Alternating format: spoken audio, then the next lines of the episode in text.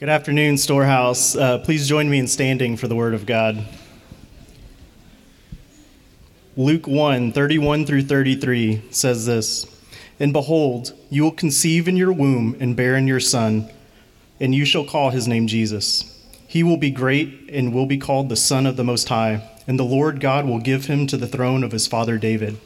He will reign over the house of Jacob forever, and of his kingdom there will be no end the word of God for the people of God. Amen. You may be seated. Well, good afternoon. My name is Marco. I serve as the preaching and teaching pastor here at Storehouse McAllen. It's a joy to be with you on this chilly afternoon. I've got a couple of things uh, for you before we dive into our text. In the event that you didn't hear Andrew, we're going to find ourselves in Luke chapter 1. We're looking at verses 31 to 33. And so while you open or load your Bibles, let me hit you up with a couple of things. Number one, if you are new, we would love to hang out with you or simply to have the opportunity to pray for you. And so we have these Connect cards available fill one out, leave it in the Connect desk, and one of our staff team will get with you uh, within the week, or we'll come together as a staff and pray for you. In addition to that, uh, here at Storehouse McAllen, we love God's Word, which means we preach out of God's Word. And as a result, we enjoy gifting God's Word. And so if you don't have a Bible, let that be our gift to you this Christmas. Uh, take one with you, hook someone up with it. So, those are those quick introductions. The next thing I have for you is if you are a covenant member here at Storehouse McAllen, or if you call Storehouse McAllen home, I have or I want to give you a brief giving update. A couple of weeks ago, both through the pulpit and uh, recently through email and our social media platforms and so on. Uh, I gave you an update that we were praying for God to gift us, for us to raise $36,000 before the end of the year, uh, covering both November and December. 26,000 of that money was geared towards closing out 2022 well and faithfully. The additional 10,000 was to serve as a catalyst to set us up in a good position as we walk into 2023. All of this is on the website. Um, as of this week, uh, you have generously given, and we have raised more than $22,000 over the last several weeks. And so that's a big deal. And so we have about 10 days left in the new year. And so what is left is a little over $13,000. And so, man, as we close the year, would you continue to pray for our church? Would you pray uh, for um, continued generosity? And should the Lord lead you to give even more abundantly, do so according to Him. Those are the announcements and the quick update. I'd love to just dig into our time now. If you want to talk more about that, hit me up afterward. In the 2012 film The Avengers, the main villain, his name is Loki. And uh, if you haven't seen the movie, it's okay, you're not missing much. But there's this one scene where Loki is in Germany and he's working on a scheme. And part of his mission and part of Loki's desire is to rule over mankind. And in a power play, he threatens the lives of many people by destroying the city and using this thing he calls a scepter to really intimidate people by exercising dominion over them. In this scene, if you've seen the movie, you know what I'm talking about. In this scene, he yells at the people he's threatening to kneel before him. And once they end up kneeling, here's what Loki says. This is not on the screen, but here's what Loki tells them is this not your natural state? It's the unspoken truth of humanity that you crave subjugation. The bright lure of freedom diminishes your life's joy in a mad scramble for power, for identity. You were made to be ruled. In the end, you will always kneel.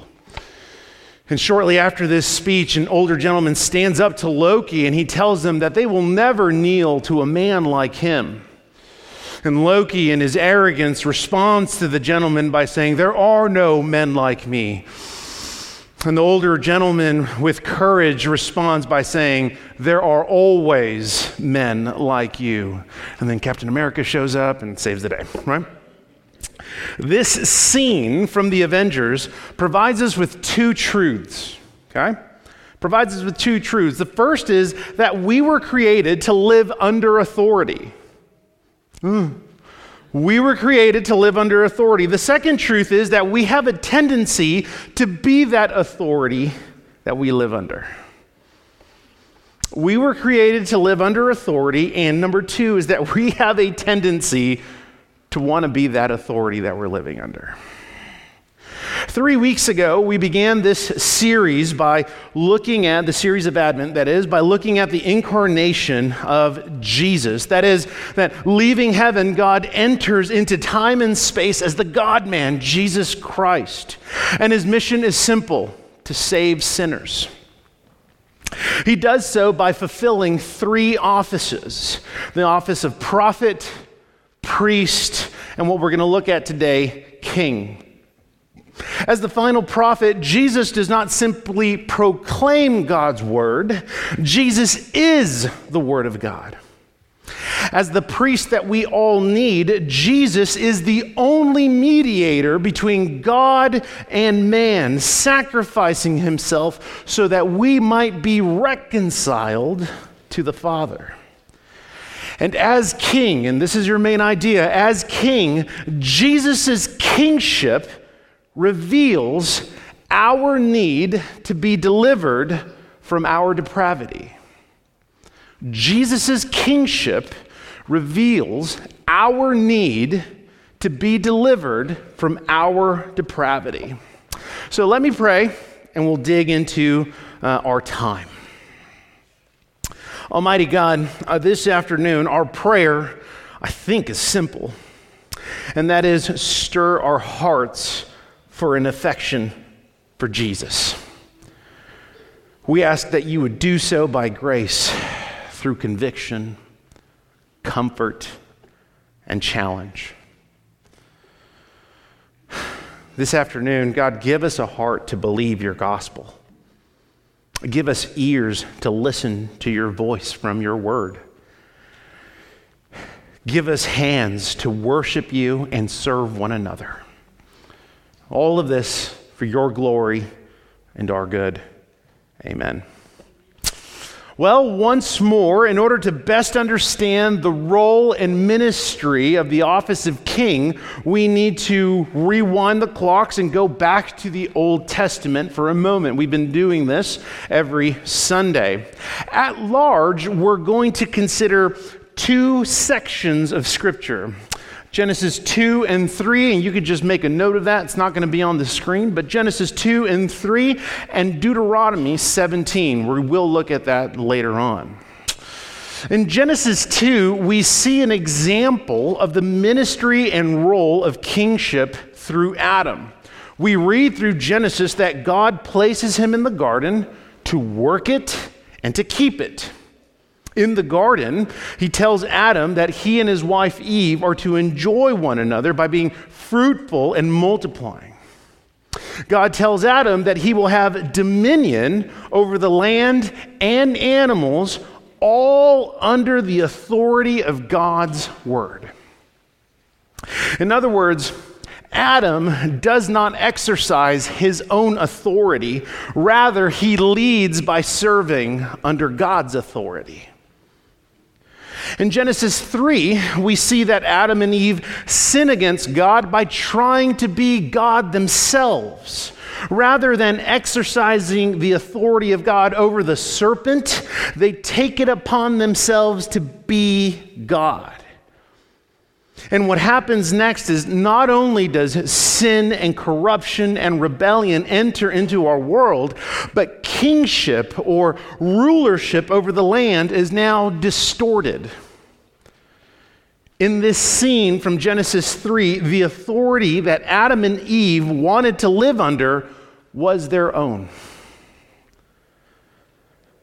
Fast forward to Deuteronomy 17 we see that the people of God in this text are wanting to be under the authority of a king. In fact, they're craving it.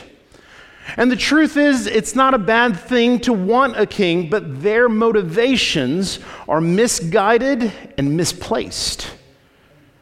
You see, rather than seeing God as their true king, they're looking at nations around them and saying, We want a king just like they have a king. We want to be just like the other nations who have other kings. In other words, they were allowing other nations to influence the way in which they were led. The authority here that they desire to be under was that of a king apart from God. To Israel, an earthly king was their answer, an earthly king was their hope. And in the following verses, this is verses 14 to 20 of Deuteronomy 17, we see the clarity of the role and ministry of a king. So I'm going to read that and then we're going to keep going. Here's what the word says When you come to the land that the Lord your God is giving you, and you possess it and dwell in it, and then say, I will set a king over me, like all nations that are around me. Right, so there it is. They want a king just like the other nations that are around them. They want to be cool like everybody else. Rather than seeing God as their true and ultimate king, they want to be like everyone else. God continues, You may indeed set a king over you, whom the Lord your God will choose. One from among your brothers. Here's the list. Here's, here's the role, what it entitles, or what it entails. One from among your brothers you shall set as king over you. You may not put a foreigner over you who is not your brother. Only he must not acquire many horses for himself or cause the people to return to Egypt in order to acquire many horses. Since the Lord has said to you, You shall never return that way again.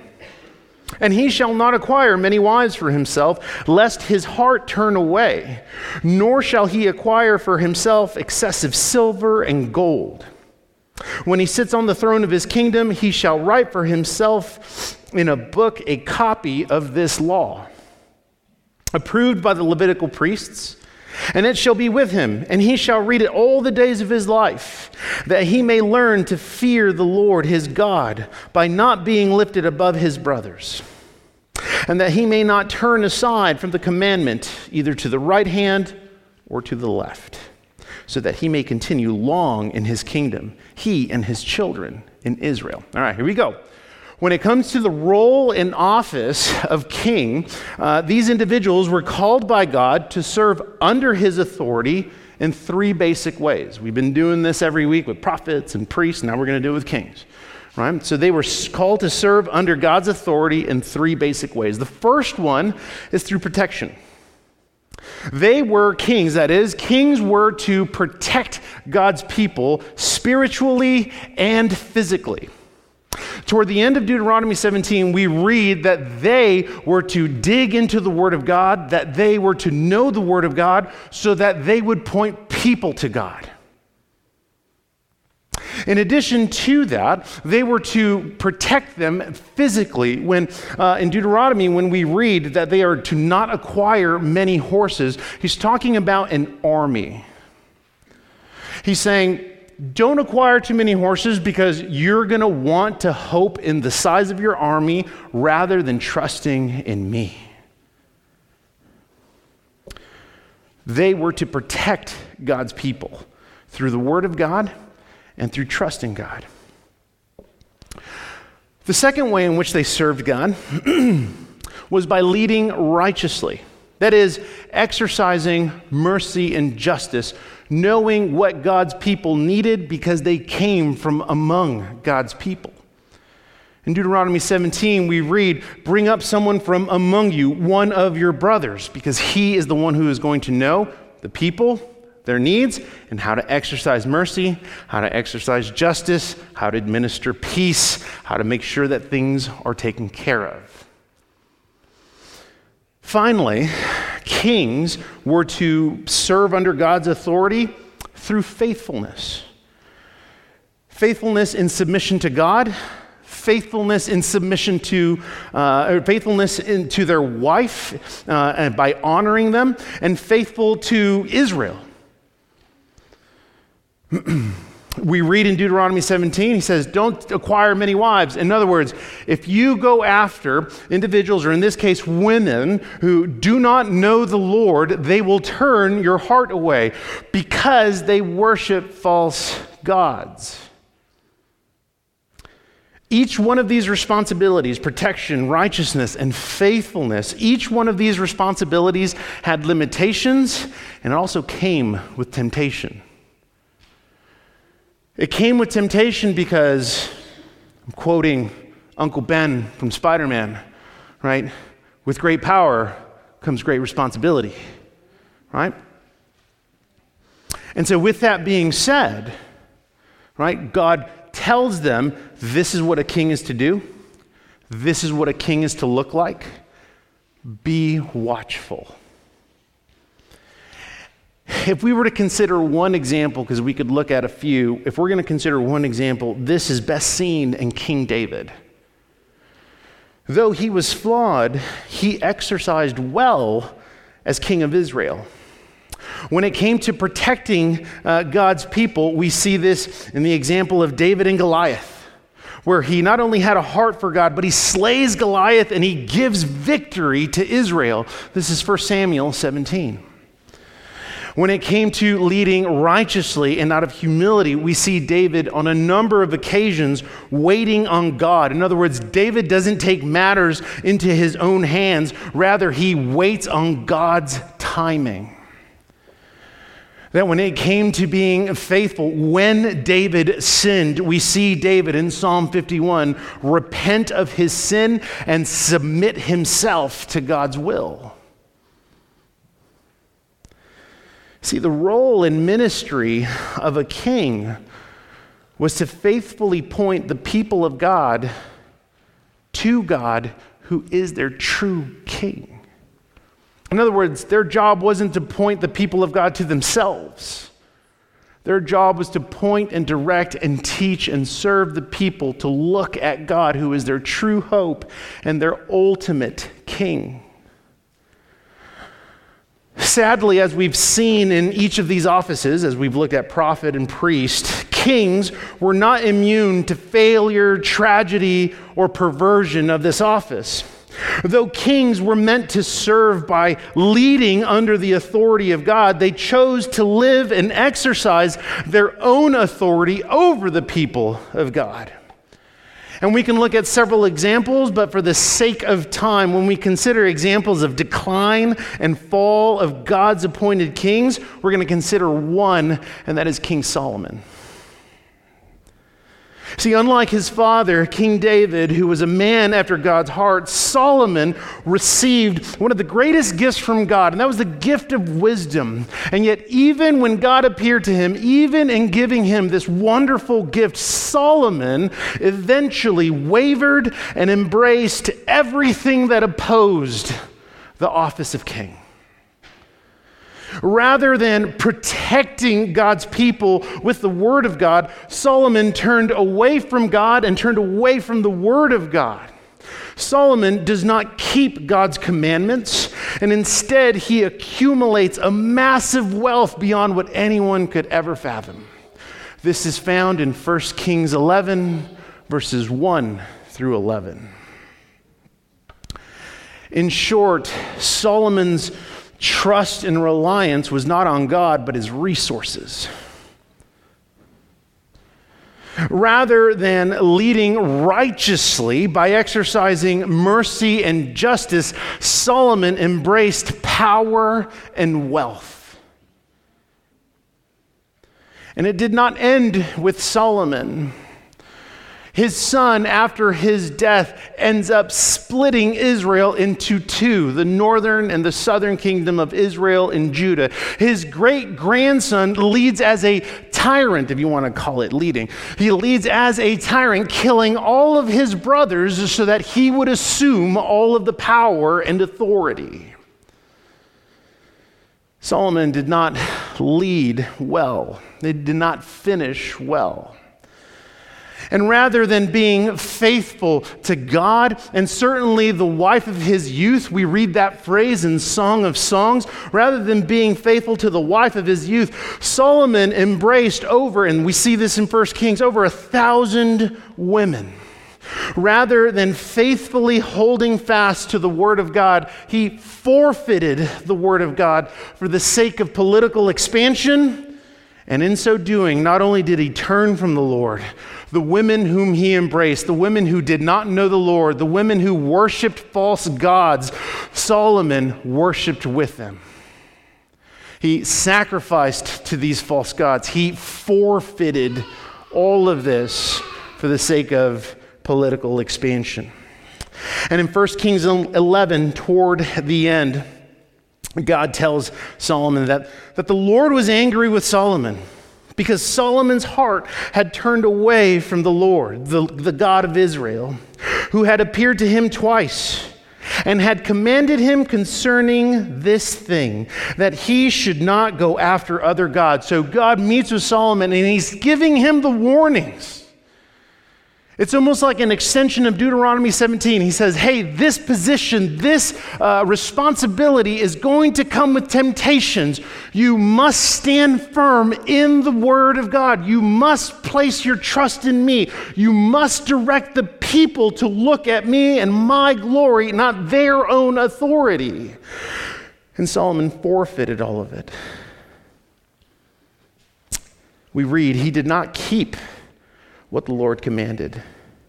Therefore, the Lord said to Solomon, since this has been your practice, and if this is on your notes, you can circle the word practice. In other words, God's telling Solomon, hey man, this wasn't a mistake. This is the way in which you lived. This wasn't an oops. This became who you were.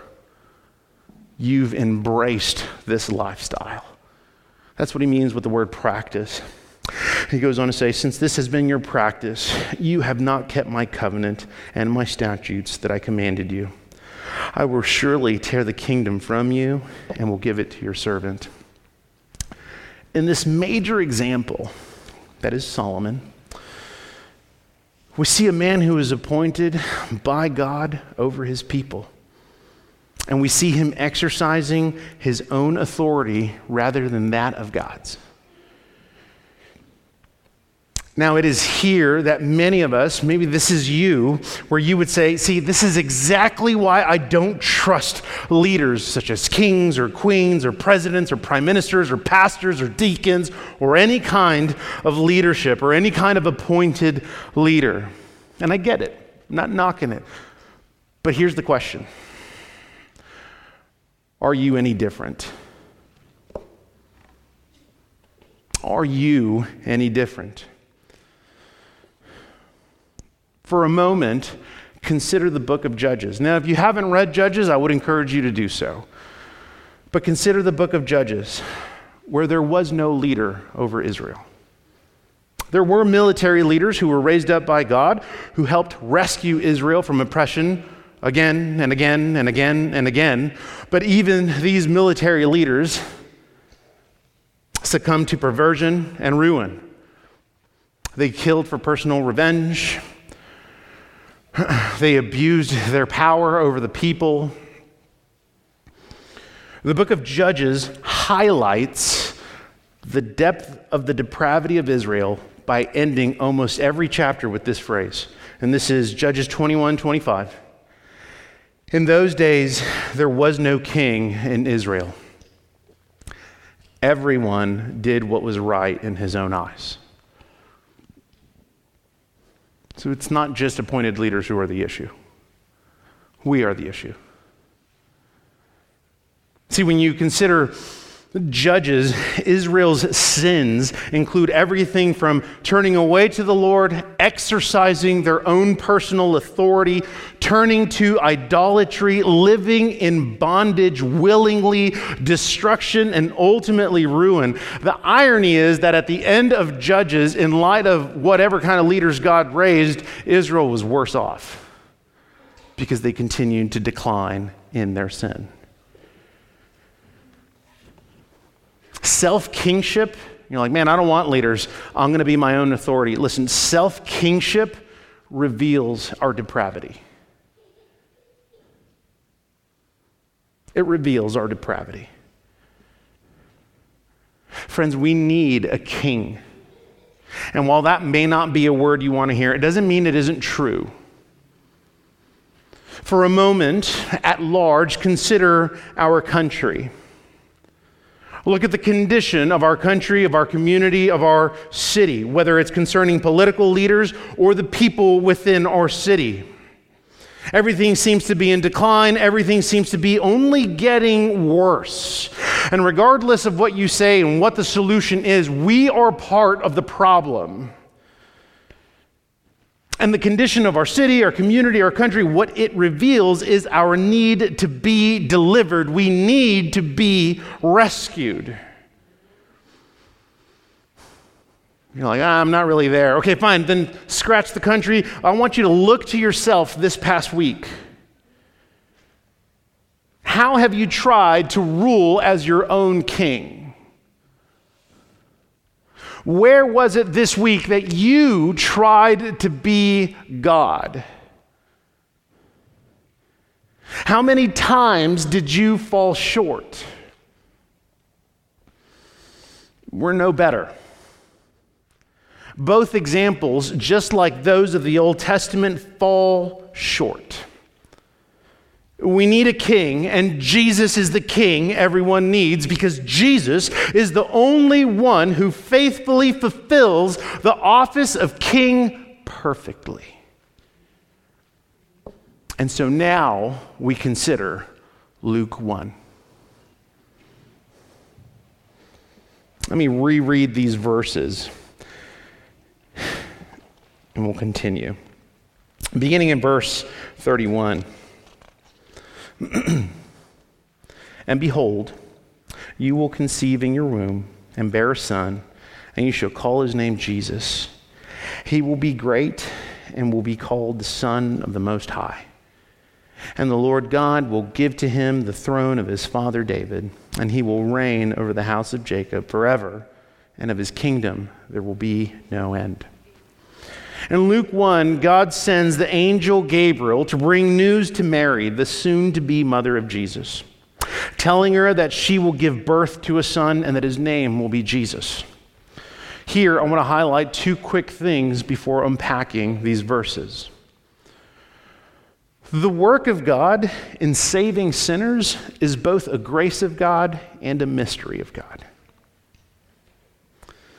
That is, the way God chose to execute his plan of redemption for sinners like you and me was by entering into our world, living a sinless life, and dying in our place and for our sin. That is both a grace, such a mystery. You see, the work of God doesn't function the way we think it ought to function. The reason, in part, why we wrestle with that is because we want to fit God in our box under our kingdom. But just like the people in Jesus' day who thought that he, as the great Redeemer King, would liberate them politically, we think that Jesus is again going to fit that box. We still don't get it. We get it, but we don't get it. The work of God is both a grace and a mystery, yet it is full of mercy. Luke records in this section that Jesus will be called Son of the Most High. That is, looking back, he's referring to a word spoken to David by God in 2 Samuel. So we'll look at that briefly. He says, When your days are fulfilled and you lie down with your fathers, this is God speaking to David I will raise up your offspring after you, who shall come from your body, and I will establish his kingdom.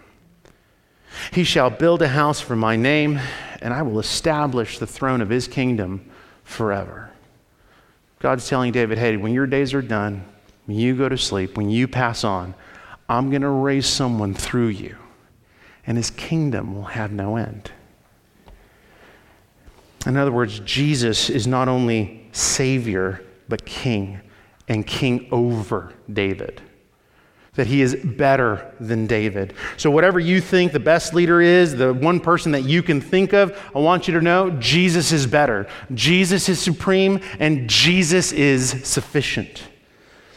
And so, when we consider all of this, when we consider that Gabriel tells Mary that you will call him Jesus, Jesus means Savior. So Jesus was sent by the Father, filled with the Holy Spirit, and fulfilled the will of the Father.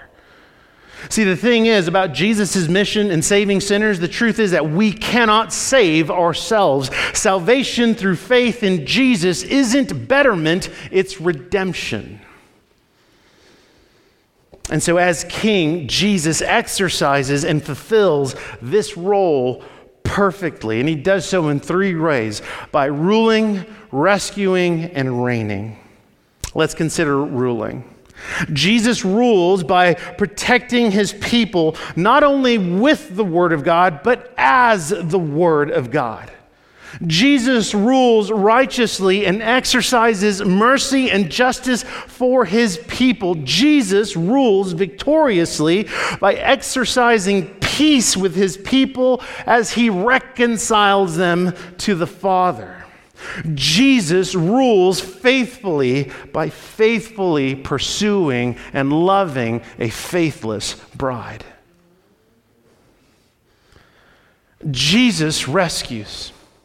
He rescues his people by entering into their world and going before them. Notice that God entering into our world as Jesus Christ wasn't him sending an army. Jesus went before us to die on a cross in our place for our sin. Jesus enters into our world as the suffering Savior who is acquainted with grief. And on the third day, through the power of the Holy Spirit, he is raised from the dead, securing not only our deliverance, but dominion over sin, Satan, and death. As a result, as a result, church, sin does not reign over us because Jesus has rescued us from our sin. Jesus has rescued us by pardoning us of our sin and taking it upon himself. There was no garbage can. There wasn't just something to throw it into. He took our sin upon himself so that we might walk in righteousness. We belong to Jesus solely by his grace. Not because we did the right things, not because we did works of righteousness, not because we met him halfway, not because uh, uh, we took the proper steps forward, but solely by his grace. And finally, Jesus reigns. Jesus reigns because his kingdom will have no end. There is no term, there is no election, there isn't casting a vote. Dynasties, earthly kingdoms, superpowers, and even self appointed authorities like you and I all come to an end. They all fall, but it is not so with Jesus' reign. See, upon his resurrection, Jesus ascended back into heaven and is seated at the right hand of the Father. He is alive and well, and one day he will return to claim his bride, the church. Additionally, he will judge the living and the dead. His kingdom will have no end because he rules, reigns over all with all dominion and all glory. Revelation 19 says it this way that Jesus is clothed in a robe dipped in blood, and the name by which he is called is the Word of God. And the armies of heaven, arrayed in fine linen, white and pure, were following him on white horses. From his mouth comes a sharp sword with which to strike down the nations, and he will rule them with a rod of iron. He will tread the winepress of the fury of the wrath of God the Almighty. And on his robe and on his thigh, he has a name written King of Kings and Lord of Lords. You see, Loki had it right when he said that in the end we will all kneel, but it'll be before Jesus. It'll be before Jesus. And this is echoed by the Apostle Paul. Philippians 2, Paul writes, At the name of Jesus, every knee should bow in heaven and on earth and under the earth. Every tongue confess that Jesus Christ is Lord to the glory of God the Father. Jesus rules, rescues, and reigns as a king perfectly and forever. Loki made some pretty profound statements in the Avengers about authority and rulership. So here are the questions Is Jesus your king? Is Jesus your king? Do you confess him with your lips, but your heart is far removed from him? You say all of the right things, but when it comes to the things that you don't like, passages that make you feel uncomfortable, challenges that probe your pride, the tendency to want to uh, embrace or exercise your own authority, when it comes to those things, you pull back. You are the king. That when it comes to those things, bitterness and hardness of heart, you would say is a right rather than something that you need to reconcile with someone else. That when it comes to things that make you uncomfortable and when your pride and arrogance get probed, you want to say things that justify your actions. You even want to say things like, well, God's going to forgive me anyway, and so you just abuse his grace. Or you might say things like, well, God understands my heart. That is very dangerous. Because in so doing, we're just justifying our actions so that we would be God in that moment. Or do you confess Him internally and privately so that no one would know? But functionally, you live with hope in someone else or something else. You see, the kingship of Jesus reveals our depravity because apart from his authority, our self appointed authority leads to enslavement, it leads to bondage. The kingship of Jesus reveals our depravity because apart from his grace, you and I are constantly hunting for identity, for something to give me worth, value, dignity. The kingship of Jesus reveals our need to be delivered, to be delivered, to be saved from ourselves, because you cannot save yourself, to be saved from false hopes, to be saved from false idols, so that we would receive, rather than bondage, freedom.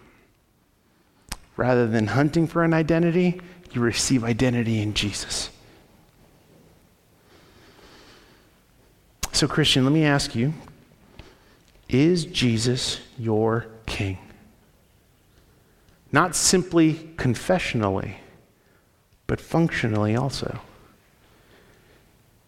Where do you need to examine yourself this afternoon? As king, Jesus does not only rule and reign, but he gifts the grace of repentance to you. He has promised us because of his work for us, that he will not leave us nor forsake us. This afternoon, repent and believe in the gospel. And if you're not a Christian, really appreciate you being here. Really do. But if you do not know Jesus, then he is not your king. If you do not know Jesus, though you are understood by God, you stand condemned by God. As an enemy of God, yet He has made a way for you to know Him, to receive redemption. And that is through the suffering Savior. Jesus stands ready to forgive any sinner who turns to Him in faith and repentance. Therefore, repent of your sin and believe in the gospel. Friends, the kingship of Jesus reveals our need to be delivered from our depravity. Let's pray.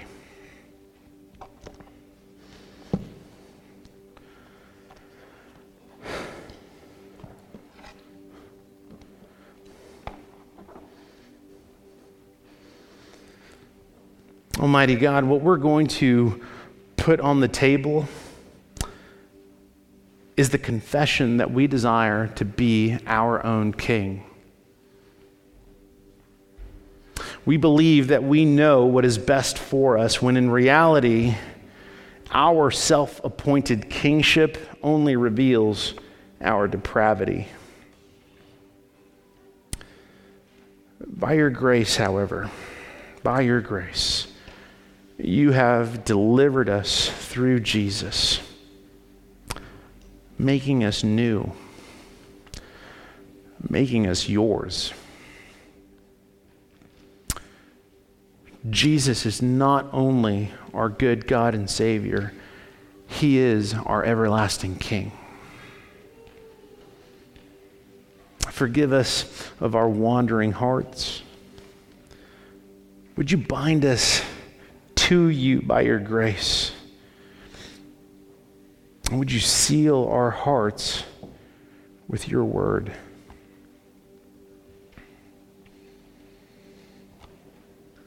And so, Father, as we prepare to approach your table, give us the strength of your grace to come before you humbly and confidently